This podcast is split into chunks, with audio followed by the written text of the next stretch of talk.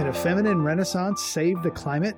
Climate One conversations feature energy companies and environmentalists, Republicans and Democrats, the exciting and the scary aspects of the climate challenge. I'm Greg Dalton.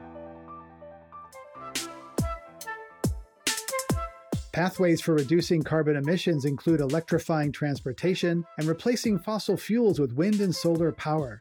But in this time of national reckoning on racial and economic disparities, there's growing support for a more holistic approach. This view holds that the climate crisis won't be resolved until we first address the systemic imbalances that have fueled it. When you start to dig deeper, you start to see that the roots of the challenge are actually in extractive capitalism, which is entangled with racism, white supremacy, and patriarchy. We just need to be much more creative and collaborative, less driven by ego, more driven by curiosity and creativity.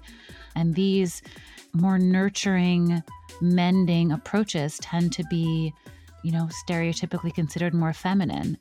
That was Katharine Wilkinson, Vice President of Project Drawdown, and marine biologist Ayana Elizabeth Johnson. In their new book, All We Can Save Truth, Courage, and Solutions for the Climate Crisis, the two bring together the voices of women artists, writers, and changemakers who are at the forefront of climate action. Later in the program, we'll hear from some of the writers featured in the book. In their introduction, Dr. Johnson and Dr. Wilkinson begin with a story of a climate science pioneer that I'm embarrassed to admit I had never heard of until I read their book. Ayana Elizabeth Johnson tells us her story.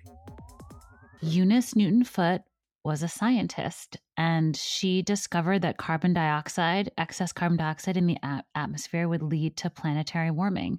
And she made this discovery by using, you know, glass bells and tubes with gas in her backyard in 1856. She was the first person to connect the dots between carbon dioxide and planetary warming and history basically forgot her.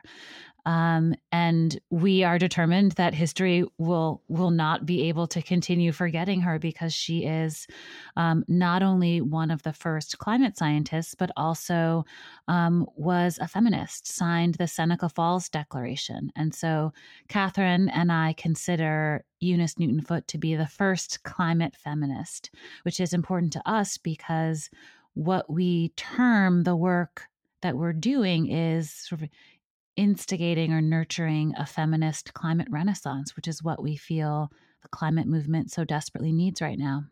Katharine, climate has long been framed as an engineering problem grounded in chemistry and physics. Swap out certain kinds of electrons and molecules for another. What are the gender implications of looking at climate from an engineering perspective? Well, we we just rolled off an interview uh, when Ayana said, like, would that this were only an engineering challenge right? Like would that some engineers could you know hole up and and kind of you know engineer their way to solutions. I i think you know where we have come up short is we have failed to ask the question of where where are those excess molecules coming from and why is it so hard to address the sources of that problem? And so when you start to dig deeper, you start to see that the roots of the challenge are actually in extractive capitalism, which is entangled with racism, white supremacy, and patriarchy. Um, wish it weren't also tangled, right? it would be easier to solve if it were only an engineering problem, but it just isn't because the things that are at stake are more complicated. And so the solutions that we need are also more complicated. Um, and when we think about the gender dimensions in particular, we see that women and girls and non binary folks are uh, disproportionately harmed by the impacts of climate. And that's especially true under conditions of poverty um, for folks who are rural, live in the global south, uh, women and girls who are indigenous, black, of color. Um, these things start to intersect. And because climate is a vulnerability multiplier, or we might think of it as an injustice multiplier, um, it has that effect on people's lives and communities. But all too often that's where the conversation stops right that uh, that well there's just sort of a victim situation here but one of the things that i really learned from mary robinson former president of ireland who of course is such an incredible leader in this space for so long and a self-proclaimed angry granny for climate justice is that when you are closer to the problem, you're necessarily closer to the solutions. And so that's the part of the story that's actually the most important. And Ayana and I think it's the part of the story that has been way too neglected. Ayana, when you're close to the problem, maybe there's some shame and culpability and therefore resistance to recognizing the interconnectedness that Katharine just talked about. I find that younger people see that interconnectedness more than older people. What do you see? I think there's two different kinds of being close to the problem, right? There's the kind Katharine was just talking about, which is you're experiencing the impacts of climate change. And then there's close to the problem, like you are creating the problem. Like you are the fossil fuel companies, you are the politicians that are, you know, stopping progress. You are people who are rejecting excellent climate science that we need to be making decisions on. Um, and, you know, those are two very different things. And so when we think about, the work that so very much needs doing.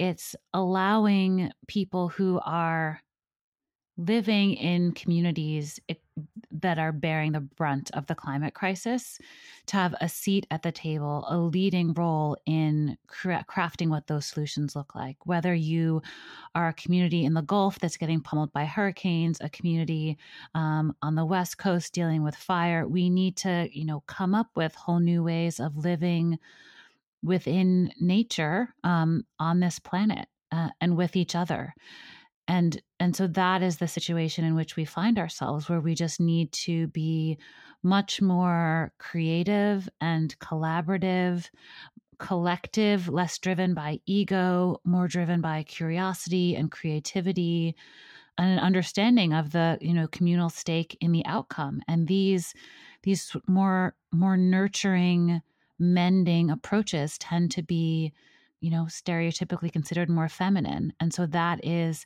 the energy, the perspective, the expertise that that finds itself throughout this book, in addition to the rigorous science, in addition to the um, deep knowledge of agricultural practices, in addition to legal prowess, it is the ways in which we um, use those tools that I think hold so much potential for a, a just a, a completely new wave of leadership, which is clearly what we need because, you know, the leaders we've had had to date have have certainly not gotten us where we need to go.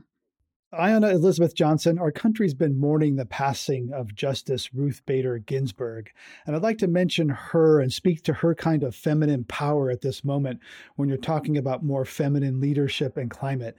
She's made some very important environmental rulings herself. So, how do you connect RBG to this? It's actually on my list of things to do this week to look up some of her um, her rulings on climate, her decisions, her writing there, because I'm I'm not very f- familiar with her um, environmental legacy, but certainly with her feminist legacy and the way in which she is both powerful and feminine at the same moment i think is is really quite inspirational an absolute expert and a titan in her field. Um, you know and and a devoted you know grandmother at the same time like really caring about the nurturing across generations and not taking any crap. And that combination of just intellectual might and an ability to get things done, persuasiveness, expertise, and then also, you know, saying this is this is the work of generations. This is the need to transform society. This is a need to shift the status quo. And when will there be enough women on the supreme court when there are nine? I mean there were nine dudes here before. Like why couldn't it be nine women one day right? And so in as we approach this work of supporting women climate leaders and you know nurturing this feminist climate renaissance um, there are certainly elements of the way that she leads that are very that are that are inspirational and i think the association of the feminine with weakness is one that we absolutely need to shatter because that is simply untrue. I mean, anyone who can birth a child, like miss me with with calling feminine power weak. And so there's this opportunity to say like where is the strength, the creation, the nurturing, the mending um and those are all feminine attributes that can anyone can manifest, right? How do we leave behind individuality and ego and like adherence to facts without context and instead say we need a welcoming, collective, communal, creative, nurturing approach to climate solutions that ensures that everyone can find their role in this work and that it's a renaissance and not a revolution. It is a, a, a, rebirth and a, and a moment of creation, not a moment of destruction. It's the destruction, in fact, that we need to stop. If you're just joining us, my guests are Ayana Elizabeth Johnson, a marine biologist and co editor of the new book, All We Can Save, and her co editor, Katharine Wilkinson, vice president of Project Drawdown. Patriarchy and racism was mentioned earlier, and I'd like to ask Ayana I understand how systemic racism affects people of color like yourself. How does it also hurt privileged white men like me? Would you like a habitable planet? Yes or no? Yes. You're for it? Um, well, we can't have that without people of color. We just, we need everyone do, being able to do this work, right? We know that more people of color care about climate change than white people do. Like this is such a misconception, right? This that this like, you know, the environmentalist is some white guy with a Patagonia jacket and like a Prius or whatever, like a Volt and and and backpacks all the time. But the reality is that people who care most about the environment are, you know, more likely or vote like they care more about the environment are more likely to be Latina grandmas in Arizona than college students in Massachusetts. And this is according to data from the Environmental Voter Project. And we know that, you know, 49% of white people are concerned about climate mm. change compared to 57% of black people and 69% of latinx people so there's like a very tactical answer to this question which is like we need to dismantle white supremacy if we want to have a chance at addressing the climate crisis with the speed and, and scale that's required because we need to build the biggest team, which means we should definitely be reaching out to all the people who already care. Meanwhile, climate deniers are, you know, a single di- digit portion of the American population, something like 8%, but it's mostly conservative white men. So, you know, this is a bit glib, but I think we could probably solve the climate crisis without racists, but we can't solve it without people of color. And I think that's important to frame it in terms of who is bringing energy towards solutions. How can we unburden people of color from white supremacy and racism and, and police brutality and mass incarceration so that all of that energy that's spent fighting for racial justice can then be directed towards other things that they already care about. And climate is one of those. We often talk about race and climate as like, oh, poor people of color getting pummeled by impacts from climate change, which is only one half of the story. That is for sure accurate, that those communities are getting the brunt of, of what's happening because of a, a history of um, historical marginalization and, and under resourced and, and all sorts of things that are baked in in terms of policy. And so that is one side of it. But the other side is like these are also people who have incredible ingenuity. Ingen, sorry, ingenuity to help bring these um, solutions forward, and and so that is back to the same thing that where Katharine started us, which is, you know, people who are close to the problems are also close to the solutions. And as a marine biologist, one of the most informative moments of my career was interviewing fishermen across the Caribbean and asking them if they could write the laws to manage the ocean, what would they be? And I learned so much from those answers. They had been thinking about this their whole lives. Like, what would the better way look like? And so, asking people in communities, how they would like to manage this transition to 100% renewable energy, to um, you know decarbonizing transportation, to overhauling our food system, to make agriculture regenerative, to changing buildings and making them efficient, to shifting manufacturing. All of these are areas where people, like normal people who are dealing with these systems every day, have great insights to share. If we would just suppress our hubris for a second and ask them them for their thoughts and input instead of saying, like, we are the experts from on high and we will decree to these communities what they should do. It's, it's just not, it's just, I, I don't know how to say it. It's just like, it's just not going to work like that just that never works right? You never have some like outside expert come in and say like if you do you know these items 1 through 59 then all of a sudden like everything will be fine. Um, we need to have people from every community leading every community. We need to be taking culture into account as we manage this massive transformation. This is not um, this is not in fact a technical problem. This is a problem of of how society is structured. As Katharine has said you know the climate crisis is really just a, you know sort of a, a, manifestation of everything that's wrong with other systems right? Other systems being out of balance. Our industry our you know patriarchy and white supremacy and and sort of like exploitive extractive capitalism have created this problem. And so the naivete to think that we could somehow like magically engineer a solution that doesn't address the root problem is sort of quaint and and you know we're going to need to dig a little deeper if we're if we're going to actually get to to the root of this and and craft a way forward that is actually going to work you're listening to a Climate One conversation about the importance of community, collaboration, and compassion in addressing climate disruption. That was Ayana Elizabeth Johnson and Katharine Wilkinson, co editors of the climate anthology All We Can Save. Coming up, what Indigenous wisdom can tell us about the Earth's history if we listen. But when we express that using our own language and saying that, you know, the rocks are our elders and that they carry billions of years of stories, which is a different way of saying we have geological information, people discount that and say, oh, that's just magical thinking. That's up next when Climate One continues.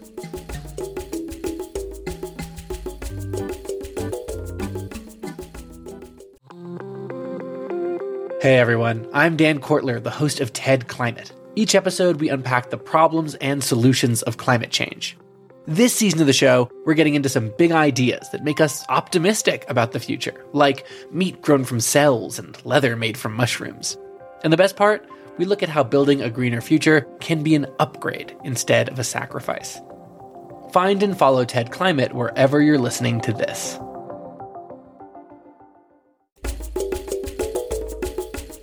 This is Climate One. I'm Greg Dalton, and we're talking about seeing the climate crisis through a feminist lens in the new book, All We Can Save. My next guests are two leaders working to foster climate education and leadership rooted in Indigenous and community wisdom. Sherri Mitchell is a Native American attorney, teacher, and activist, and author of Sacred Instructions Indigenous Wisdom for Living Spirit Based Change. Christine Nieves Rodriguez is co founder and president of Emerge Puerto Rico, Rodriguez grew up in Puerto Rico. She left the island at age 18 to attend the University of Pennsylvania with no intention to return. I felt that there were no opportunities for me in Puerto Rico. And part of that was something I had learned through things I had heard around me. Uh, and and I had also learned that there was always something better out there. There was always something better, greater, and opportunity was elsewhere. So when I packed my bags, I had no intention of returning to Puerto Rico. You also write that you felt bitter about the corruption and in, in, inequality in Puerto Rico and kind of absorbed something of a colonial mentality. Yeah, it's uh, it's very common. I would say that the that constant that narrative of being bitter has only gotten I, I, would say even worse since the hurricane but i used to i grew i grew up hearing uh, so much disdain towards our government towards the the political class so to speak and there was this this kind of assumption that that if we that that leaving that somehow the western world had superior, better, more innovative innovative ideas or solutions or options for me. Of course, I later found out how all of this was false, and it was part of a of a series of many generations of stories that we've told ourselves and believed about ourselves. And after earning degrees at Penn, Oxford, and Princeton, you did return to live near where Hurricane Maria first made landfall. During the storm that killed 3,000 people, you crammed yourself into a tiny bathroom with your pets and your cousin Luis. When you emerged hours later, what did you see and how did you feel at that moment after Maria? when, wow, this was, uh, you know, the bathroom is right here. It's just right down this hallway. And, and, and you know we we walked out and and we looked outside and everything was destroyed. It felt like a bomb had exploded and i just couldn't understand. It was like we had experienced hurricanes before but this wasn't like a hurricane. This was like a giant tornado had been stationed on top of our home and the destruction was so vast that we just felt completely lost. It was this feeling of utter utter despair and loss Sherri Mitchell, when Christine left Puerto Rico, she says she bought into a sense of self defined by Columbus and colonialism, stories told over generations. As an indigenous woman, have you ever had a similar fear, feeling of inferiority based on stories that are told across generations? Well, I think that what's interesting about that is um, that I think we all relate to those feelings in different ways. And so for us knowing that there is an attitude of inferiority held by those around us toward us influences the way that we engage the world.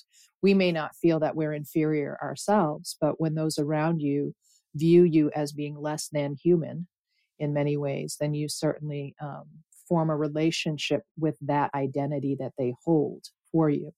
And it informs your decision and your walk through the world. So I, I can understand um, having an engagement with that identity, even though I may have engaged in it uh, from a different perspective. Mm-hmm. Something that's kind of you absorb from the way people see you and view you and think about you. Sherri, how is the conquest mindset of colonialism alive today and impacting our ability to sustain life on the planet as climate disruption gets more severe? Well, I think that, um, you know, this whole concept of conquest is something that's been deeply embedded into the minds of people who are alive today on the planet. We have 17 to 21 centuries of conquest and colonization that we've all been embroiled in collectively, individually. We have our own stories with it.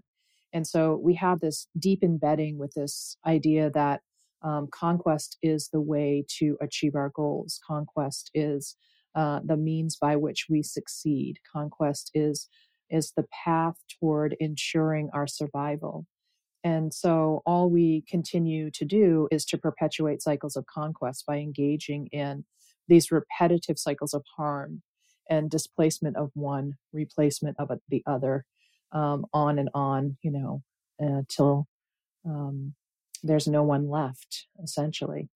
And uh, one of the things that I realized during an experience that I had in my life where I actually was quite ill for a period of time was that I, I had a certain amount of energy to invest in the work that I was doing during the day. And I quickly realized that when I was engaging in conquest type activism, when I was engaging in um, destructive or deconstructive activities, I would be exhausted for days afterwards. When I was being um, engaged in life affirming activities, then it would leave me uplifted for days. And so I, I began to realize that when we engage in conquest, not only are we harming the other, but we're harming ourselves as well and that if we truly want to be able to create a new pathway forward then we're going to have to do that with new ways of thinking that are not connected to the old ways of thinking that have delivered us to this place. And i think we all understand that. There have been a number of quotes about that in different formats over the years um, that you know we can't use the master's tools to dismantle the master's house. And so if we want to have a world that is not governed by and dominated by violence then we have to be willing to engage one another in ways that are not only nonviolent, but that are not conquest oriented. If you're just joining us, my guests are Sherri Mitchell, a Native American attorney, teacher, and activist. She is author of Sacred Instructions Indigenous Wisdom for Living Spirit Based Change, and Christine Nieves Rodriguez, a speaker and writer. She's co founder and executive director of Emerge Puerto Rico, a climate change leadership organization. Sherri, you write that now that white people are scared about the director of the civilization they've built, they're turning to indigenous people whose lands hold a great deal of remaining biodiversity, et cetera. So tell us how people are looking to indigenous cultures for guidance, help at this moment when the Western civilization is in crisis. I I am uh, I'm going to take your word for it that I said they were scared. I guess that now that there's an impact, um, you know, uh, I, I don't think enough people are scared enough yet. But I think that people are certainly aware that they're beginning to be inconvenienced and they just don't know the degree of inconvenience that's coming their way. And so, you know, I think that one of the things that's true about capitalism and uh, also colonization is that it has no endpoint. And so when it reaches what looks like a natural endpoint, uh, it turns around and begins to cannibalize itself. So those who were within the original settler set, who believed that they were safe because they were part of the protected class, are now being impacted by the same behaviors that have been impacting us for decades.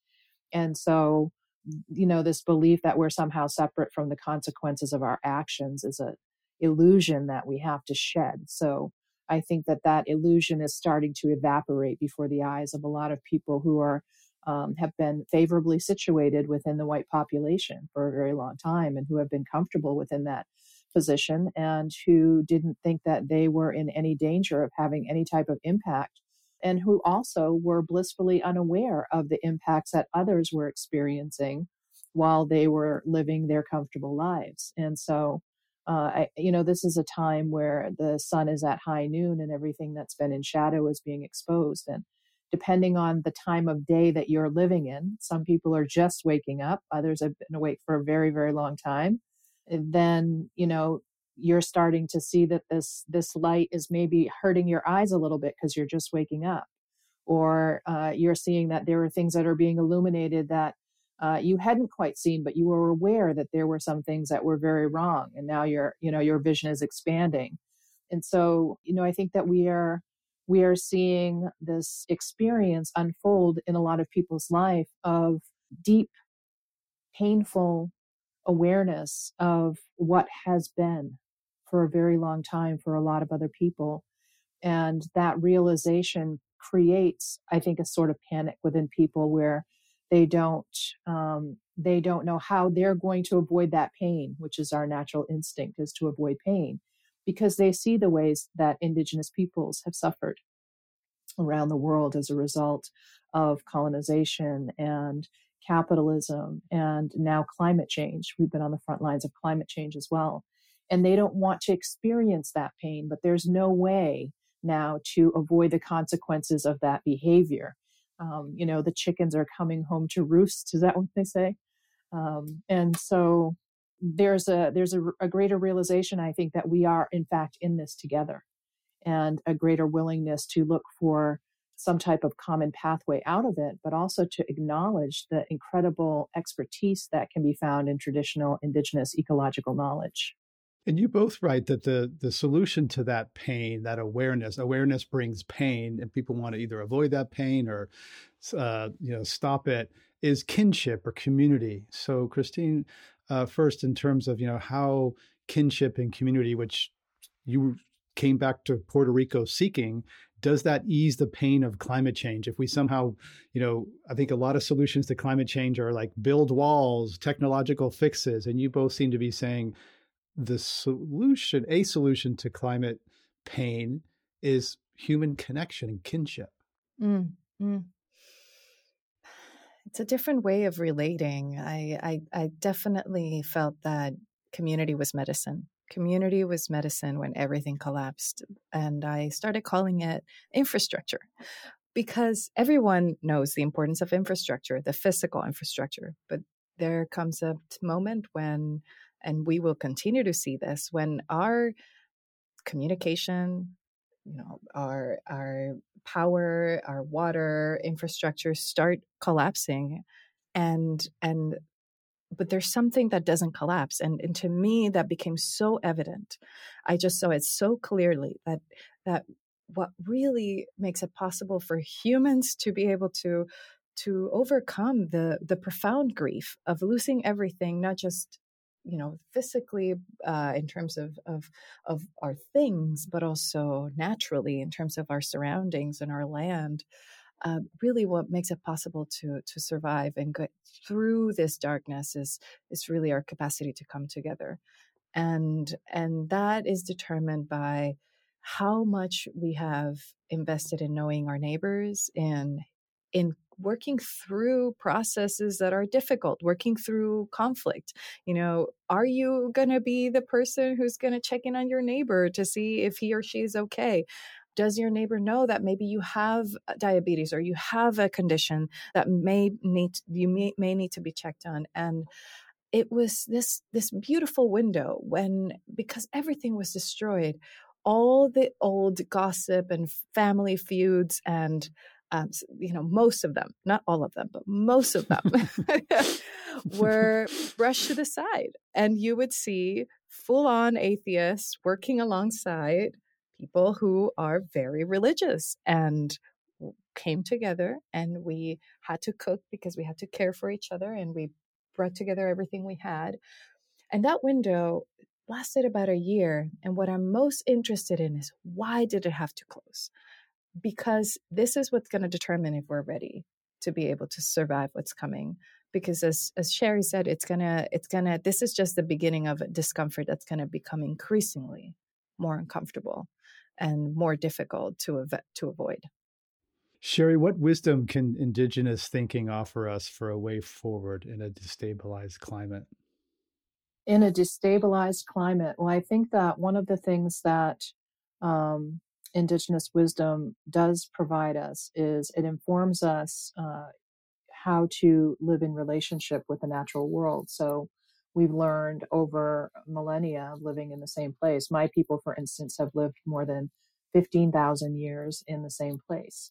And so, um, you know, we, we are able to listen closely to the um, voices of those who share that space with us.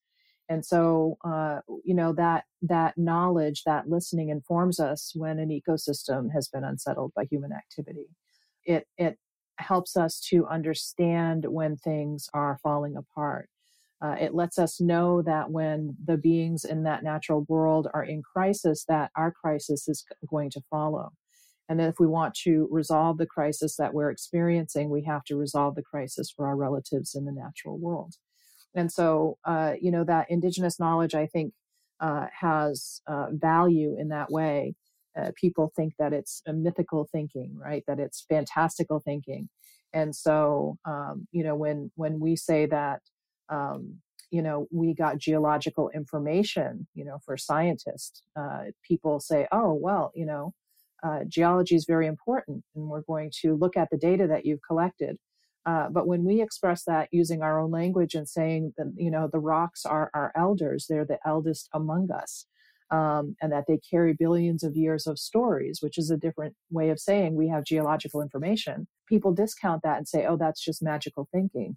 They're worshiping rocks over here because they lack the depth of understanding of the intricacies that exist within this um, world of indigenous knowledge. And so I think that uh, that that's a benefit, but also, you know, every plant, tree, and animal carry their own unique wisdom. And if we can reconnect ourselves with them, if we can look to them, and begin to understand what what wisdom do they carry that we now lack because of our disconnection from the rest of life, from the sources of our survival. They can lead us back on a path towards life and away from this path of destruction that we've been on. You're listening to a conversation about resolving the climate crisis by reconnecting with the earth. This is Climate One. Coming up, voter suppression and climate. Are they connected? They are so intricately connected. When we see voter suppression and access to voting, particularly targeted at Black and Brown people or in areas where we know Black and Brown people will vote, it is as if we are erasing part of the group that we're assured will vote for climate policy. That's up next when Climate One continues.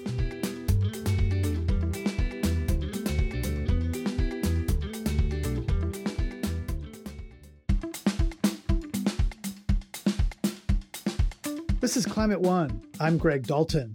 We're talking about women taking leadership and action in the climate fight. We turn now to issues of resilience and rebuilding, or to put it another way, rebirth, resolve, reconnecting.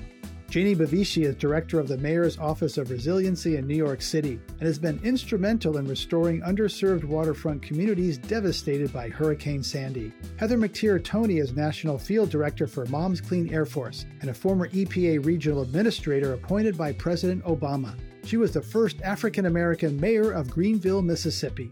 Toney grew up in the Mississippi Delta, where she developed a relationship with nature that she describes as a swirl of gratitude, trauma, and spiritual connection.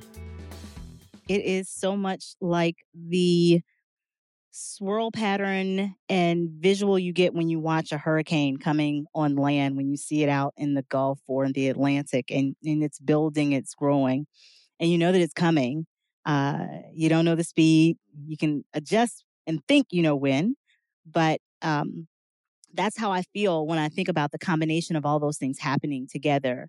It's the beauty and the force of nature at the same time, understanding the destruction that both has taken place and continues to impact people throughout the Mississippi Delta and Black folks in the South in general. Um, I wrote my piece really reflecting on all the connections that I had to climate and to environmentalism that I didn't realize.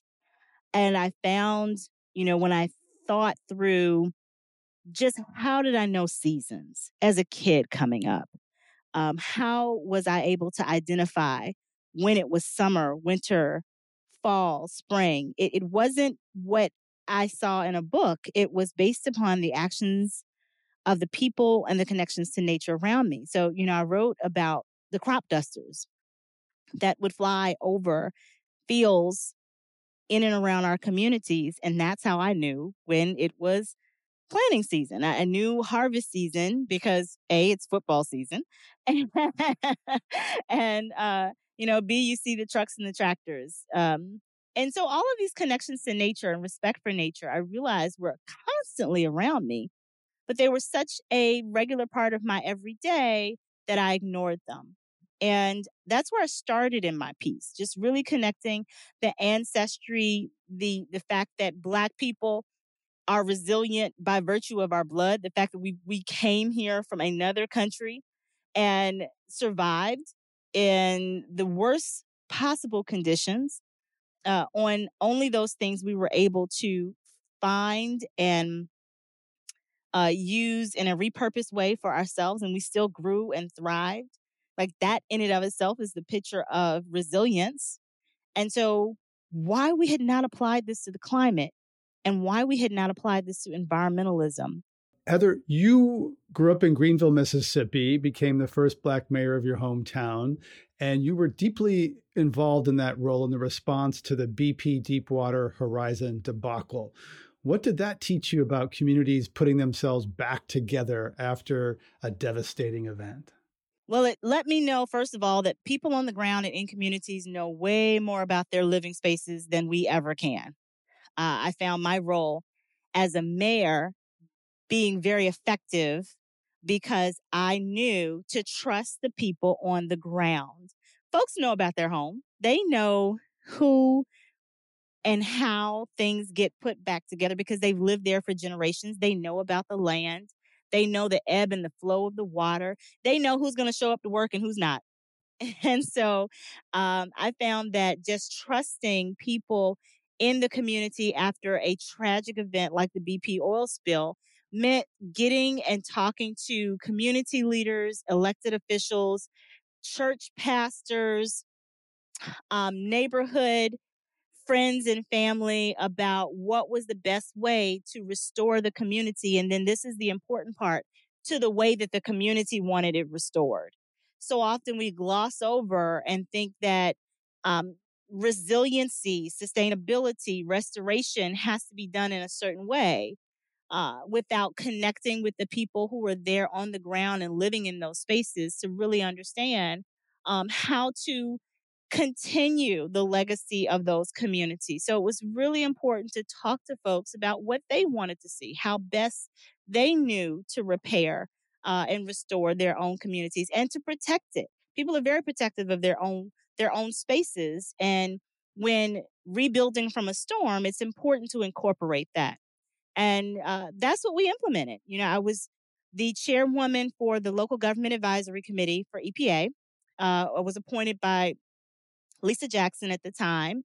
And that was our charge. It was to get on the ground and to talk to those elected officials and community leaders about how environmental policy could be best used to restore their communities. Not overreaching regulation, but using regulation to ensure that we were protecting them from future harm, from future pollution, and using every tool in our box from the federal government to be an accompaniment to what they were doing on a local and state level. And it's it's the beauty of pulling those things together. Jainey Bavishi, building communities back after climate impacts the way the communities want them raises the question of where's the money come from? And can the where the funds come from to rebuild the way communities want. The army corps of engineers spent 14 billion dollars to strengthen 130 miles of levees around new orleans. You've studied this. And in 3 years that system will be inadequate. So how do we square the cost of rebuilding with what communities want well, there's a lot packed into your question, Greg. I would say the first thing is we actually need to reform the way the federal dollars flow. It's too late after a disaster to start building climate resilience into our systems and our infrastructure. We've got to be doing that well before the disaster hits. And so, you know, unfortunately, t- too often the federal dollars only flow eh, eh, in the in the wake of a of a major emergency, and cities are not able to access those dollars in advance to prepare we need to start there. And then we absolutely need to bring communities to the table. You know, I couldn't agree with Heather anymore. She, she, she, she made the point, and I, I totally agree that we, we absolutely have to trust what communities are saying on the ground. They know their, their neighborhoods, their, uh, their land, um, the uh, services they need better than anyone else. And I've certainly seen that in the cities that I work in. I, I work in New York City right now, and um, we're going to be breaking ground on a, a major coastal protection project um, this fall, a few actually, but one in particular that I wrote about in, in my chapter, um, the Eastside Coastal Resiliency Project. Uh, community engagement has been the story here. We um, started talking to the community about a project to protect this neighborhood that was flooded very badly during Sandy from future coastal storms and sea level rise. Uh, but we what we heard from the community is that they also wanted green space. They wanted access to green space because it was uh, it, it, it was so limited around where they live. They wanted better waterfront access. They wanted East River Park, which is the the closest park that they have access to, to not only be full of fields and and um, amenities, but they also wanted those interstitial spaces between fields and basketball courts and things like that to be available to them so that they could gather as families and have picnics. Those are not necessarily the things that we would have entered the project with as a city, but hearing from the community and learning about what they wanted and what they needed helped us build those features into the project. And I think that this is the the story that we should be telling with climate adaptation right we we have the opportunity to make investments not only to protect communities from future climate hazards but to improve quality of life and we can only do that if we work with communities to move in that direction Heather Toney, voter suppression and climate aren't usually discussed together. Are they connected? They are so intricately connected. Um, Third Way Energy did a focus group and has been doing studies to accompany other studies that have been done by a number of different notable organizations that have shown repeatedly Black and Brown people are more likely to vote for climate policy and climate protective measures. And so when we see voter suppression and access to voting, particularly targeted at Black and Brown people or in areas where we know Black and Brown people will vote, it is as if we are erasing part of the group that we're assured will vote for climate policy. And without having those voters there, we're not putting people into office that, again, will push forward policies that are protective to not only our planet and our country, but to poor folks. Uh, and, and making sure that these things are discussed and implemented in an equitable fashion.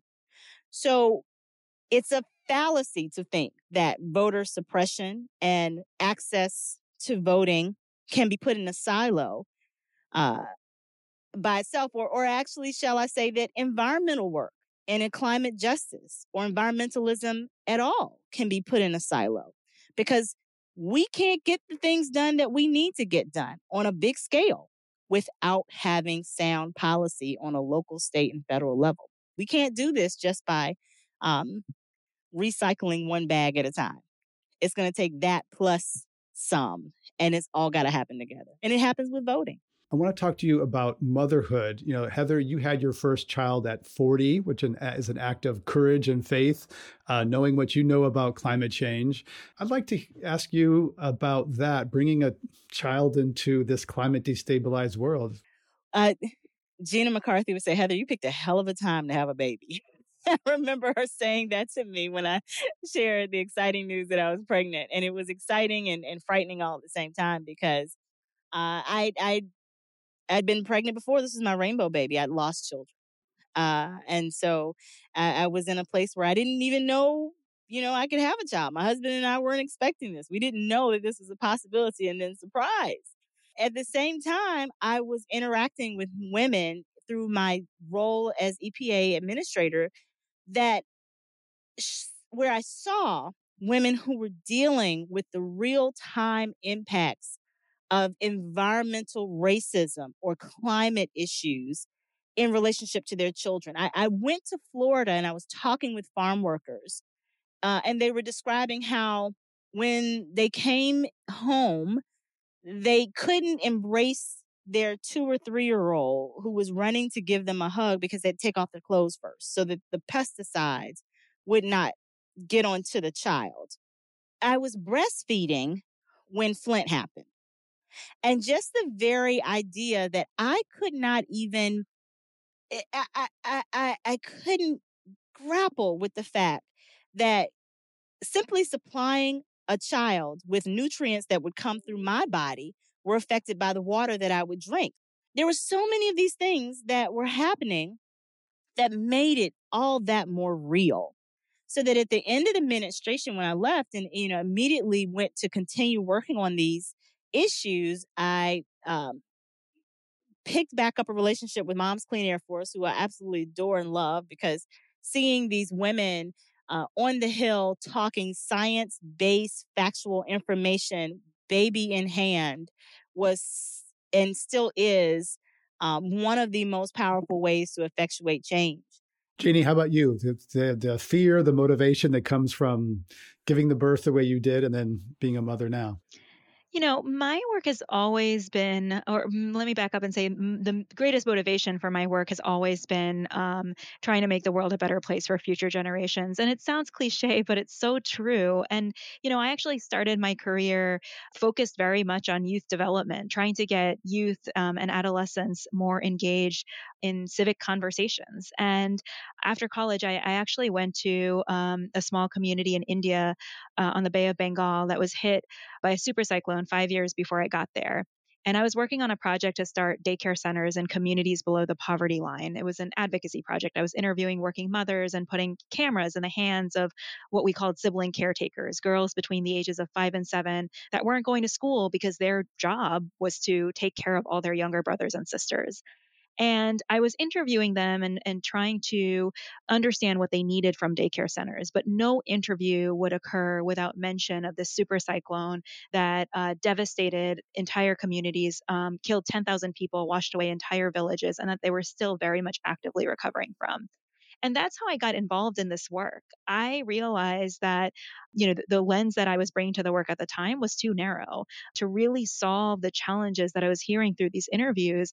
I needed to have a lens that was much broader. And climate actually requires us to break down all these silos and think about issues so holistically.